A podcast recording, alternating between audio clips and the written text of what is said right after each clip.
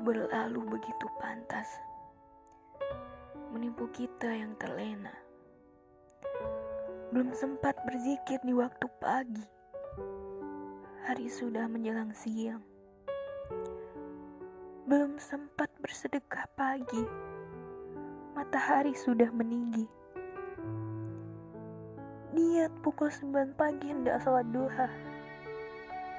Tiba-tiba azan zuhur sudah terdengar. Teringin setiap pagi membaca satu juz Al-Quran.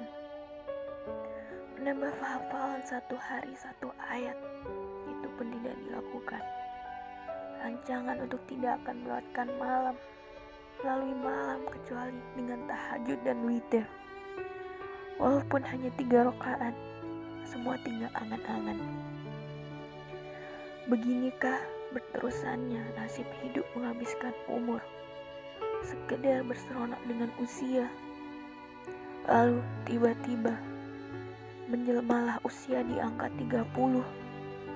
Sebentar kemudian 40. Tidak lama terasa menjadi 50. Dan kemudian orang mula memanggil kita dengan panggilan Tokwan. Nek, opa, menandakan kita sudah tua. Lalu sambil menunggu sakaratul maut tiba, diperlihatkan catatan amal yang kita pernah buat. Astagfirullah, ternyata sedekahku tidak seberapa dan infakku cuma sekedarnya saja. Mengajarkan ilmu tidak pernah ada silaturahim tidak pernah dibuat.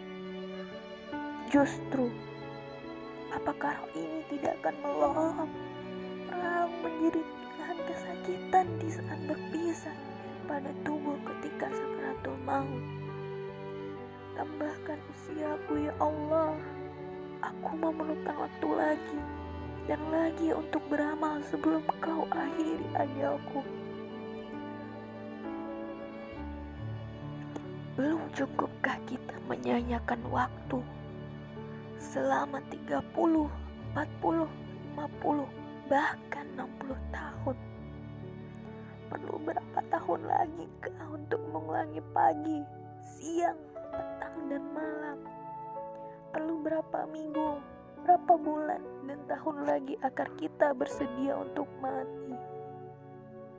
kita tidak pernah merasa kehilangan waktu dan kesempatan untuk menghasilkan pahala, maka seribu tahun pun tidak akan pernah cukup bagi orang-orang yang terlena.